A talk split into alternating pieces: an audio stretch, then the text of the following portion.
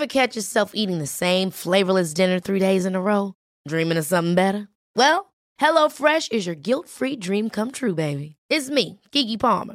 Let's wake up those taste buds with hot, juicy pecan-crusted chicken or garlic butter shrimp scampi. Mm. Hello Fresh. Stop dreaming of all the delicious possibilities and dig in at HelloFresh.com. Let's get this dinner party started. Ready to pop the question? The jewelers at BlueNile.com have got sparkle down to a science with beautiful lab grown diamonds worthy of your most brilliant moments. Their lab grown diamonds are independently graded and guaranteed identical to natural diamonds, and they're ready to ship to your door. Go to Bluenile.com and use promo code LISTEN to get $50 off your purchase of $500 or more. That's code LISTEN at Bluenile.com for $50 off. Bluenile.com code LISTEN.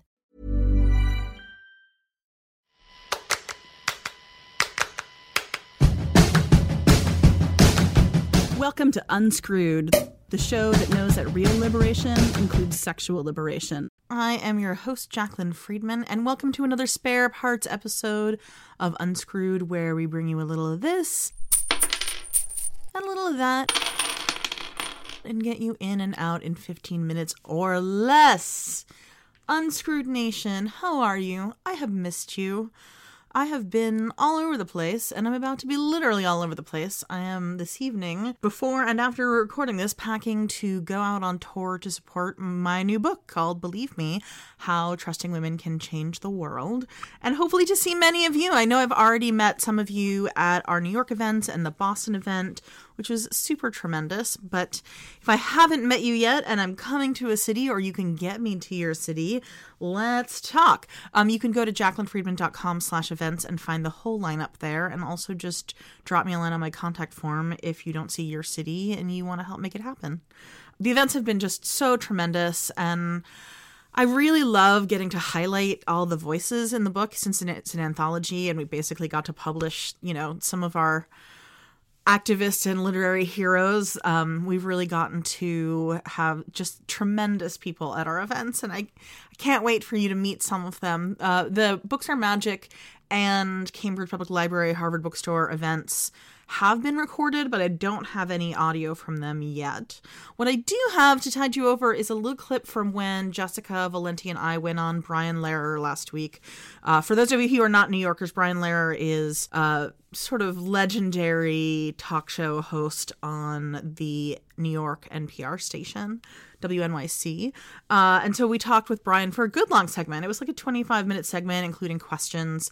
But this clip I'm using particularly because it both echoes the last episode and where you got to hear from Jessica and I about where we're coming from with this book, and also previews the next episode you're going to hear next week, uh, which has to do with believing women on the internet. So here is that clip. Jessica, in your essay titled Our Word Alone, you wrote about how the internet is akin in a certain sense to the Polaroid camera of old in terms of pieces of technology that make it harder to dismiss women. You want to make that comparison? Sure. So what I what I wrote about was that the, the Polaroid camera was actually a real game changer in domestic violence advocacy because it went from women telling their stories, women not being believed, to having tangible proof, right? After a woman was beaten, advocates would tell her, take a Polaroid picture, right? Save that Polaroid picture, put it somewhere. And so was a game changer for, for women to have that because women are not believed on their word alone, right? Like we often need that evidence. I think with social media, what's been so amazing is that it's not just one person in a vacuum or in their community um, telling their story.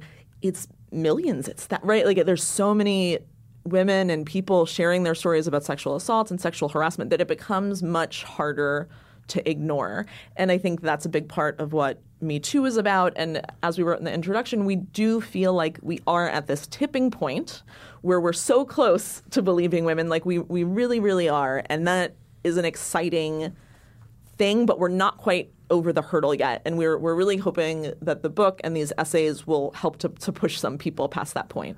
You don't hear a lot of good things said these days, it seems to me, about gender and social media. So, is there sort of a good internet, bad internet thing going on where there's what you just described on the one hand, but of course, there is so much misogynist trolling? There's so much misogyny, so much racism, so much homophobia, right? It, you know, when women tell their stories, they're often met with extreme online harassment, uh, extreme threats. I've, I've gotten it myself. It can be terrible I do think that you, there is a community to be found online. And I think that a lot of women and folks from marginalized communities have found that and have found um, ways to make that work for them. I always say about the internet that it's neither good or bad, it's just gasoline, right? Mm, it's just mm-hmm. an, the internet is an accelerant on every human impulse.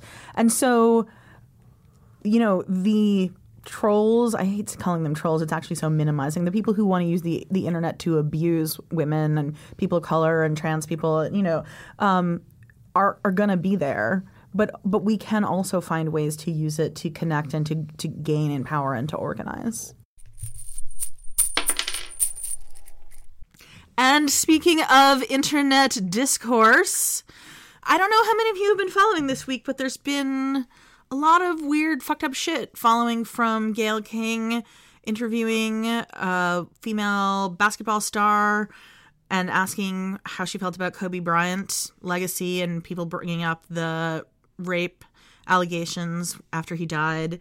And look, she's a journalist. You can think what you want about whether she should have asked that person that question, but the amount of abuse and death threats she's getting, you know, Snoop Dogg calling her horrible names, um, the idea that is being propagated that black women shouldn't speak up about black men who commit sexual abuse is a really dangerous one. I mean, I feel anxious talking about it. This is not my community. But the good news is that Jamil Smith, the amazing columnist and reporter for Rolling Stone, graced us with an essay for Believe Me about this very thing. And I just want to read you a little from it, just as a little food for thought.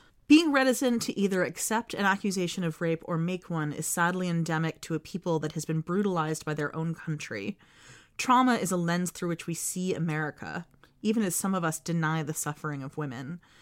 Though the female members of our black communities have constantly been asked to prioritize our collective racial struggle, sometimes at the cost of their own dignity and safety, they are still labeled as unfaithful to our heritage and culture if they dare say a crossword about a black rapist even the permissiveness of it, the friends and family members you know who are still Chicago stepping to the bops of Kelly, an indicted serial child predator, is its own violence.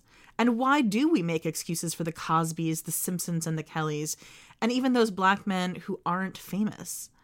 Because we hope that the exoneration of those men is a sign that the system can work for us? And who is us? Black men, black women, or outside the binary?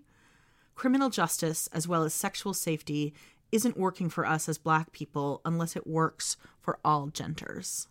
There's so much more there. He's just a fucking brilliant writer, but I, that essay has just been on my mind so much in the last few days watching. I don't know. I just feel like it's a really disappointing conversation. It, it's a really hurtful conversation. And lastly, in this little spare parts episode, I have an update for you on a previous episode. I'm sure many of you remember the amazing episode we did with the two high school activists who were taking on their local and state government about the sex ed being taught and not taught in Eugene, Oregon. Uh, the episode is called What Kind of Girl Do You Want to Be? And I just this week got an update from Jane's mom, Rachel, that the school district is up to its old tricks under new guises. This time, uh, the bullshit slid in in a workshop that was supposed to discourage teens from sexting. Here's a clip from the news report. It's a little edited on my part. They've received district approved sex ed training that they say violates their rights. As KLCC's Elizabeth Gabriel reports, students are now taking action. In December, 4J High School and middle school students were required to attend a cyberbullying and sexting prevention training taught by retired Detective Richard Wistocki of the Naperville Police Department. But some students claim the presentation goes against the guidelines of Oregon Department of Education's policies for guest speakers of sexual education. South Eugene High School senior Lane Mickelson is a leader of the school's Respect Ed Club. She describes ODE's rules. Not only do they require that the presentation be not fear or shame based, it also requires that it is inclusive, and inclusive is the opposite of what Rich Wistocki's presentation was. Fellow Respect Ed Club member and South Eugene senior Ilka Sankari says she rewatched the presentation online to find specific quotes she thought were especially troubling. One that I remember was sometime you'll be in a situation where you're faced with having sex, and hopefully you're choosing abstinence. But ladies, there's gonna be times when your boyfriend's like, I need a little something. Another quote Girls, you don't have to send those nasty pictures. Sankari says these words and phrases, as well as only using male female examples, is not inclusive to LGBTQ students. Students also claim Wistocki's presentation slut shamed women. Churchill freshman Ethan Fodder says Wistocki suggested that it was not okay for women to send photos, but not a big deal when men do it. Richard Wistocki is a nationally known speaker who has been giving presentations around the country about cyberbullying and sexting prevention for the last 10 years. He says this was the first time students have taken issue with his presentation. I asked him to give an example within his presentation that is inclusive to LGBTQ students. I don't worry about that stuff. That doesn't concern me. It doesn't concern me because it doesn't matter. My job to protect kids from being victims of online predators. He says there isn't discrimination among sex predators because they target boys and girls equally. He also says it's not true that he suggested the responsibility was more on women to prevent harassment or sextortion than it is the responsibility of men. I said, Guy, if you are asking your girlfriend for naked pictures, you are involved in the manufacturing of child pornography. Girl, if you're giving up pictures, you are also involved in the manufacturing of child pornography. Yeah, he seems like a great role model. Uh, all I can say is cheers to you, Rachel, for sending that in, and Jane, Ashley, and everybody else who's fighting the good fight for your right to real, comprehensive, inclusive, fact based, pleasure affirming, shame free sex ed in Oregon and everywhere else. You're our real role models now and forever. And you deserve it, and we all deserve it. I really do believe that if we can change the way we teach sex ed, we can change the world. All right, that is all we have time for this week. Like I said, next week is going to be a great full length episode about belief on the internet with Believe Me contributors Soraya Chemaly, Sady Doyle, and Katherine Cross. It's phenomenal. And then after that, I just have to say a, a small disclaimer, which is I'm on tour for the next month. So it's a little bit of a challenge recording episodes just in terms of not having room to take my microphone on the road with me. So I hope you'll bear with me. There may be episodes some weeks and not episodes other weeks. I'm going to do as much as I can, the best as I can, but it might be a little less consistent than I'd like it to be in season. But this time I'm giving you fair warning at least. um anyway if you want to support me while i'm on the road if you wish you could come to my event but you can't make it and you want to buy me a drink if you just want to help cheer up a very tired warrior on the road moving from friends guest rooms to hotels to whatever comes next my patreon is the place to show that material support, just put my name in when you go to Patreon. You'll find me. And I couldn't appreciate it more. Every little bit really matters.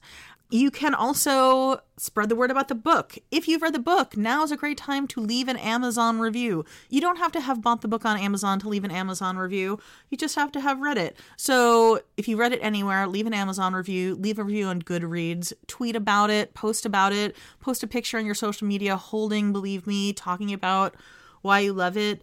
Post a picture with your pet with the book because everybody loves pictures of pets with books. You know what I'm saying? Spread the word, help people find the book. We really need to make this a breakthrough moment to shift the culture in the direction of believing women. Also, if you're going to be at any of my events, come see me and get a Believe Me button, which can help you do that also. And of course, you can do the same for this very fine podcast by rating and reviewing us on Apple Podcasts or wherever you listen to the show, and by sharing about the show on your social networks. Unscrewed is produced by yours truly, Jaclyn Friedman, and edited by the fantabulous Natalia Rodriguez. Our in and out music is by the Pink Tiles, and our cover art is by Nicole Dodonna. I will hopefully see all y'all at my events. But either way, until next week, I'm wishing you all safe and happy sex lives.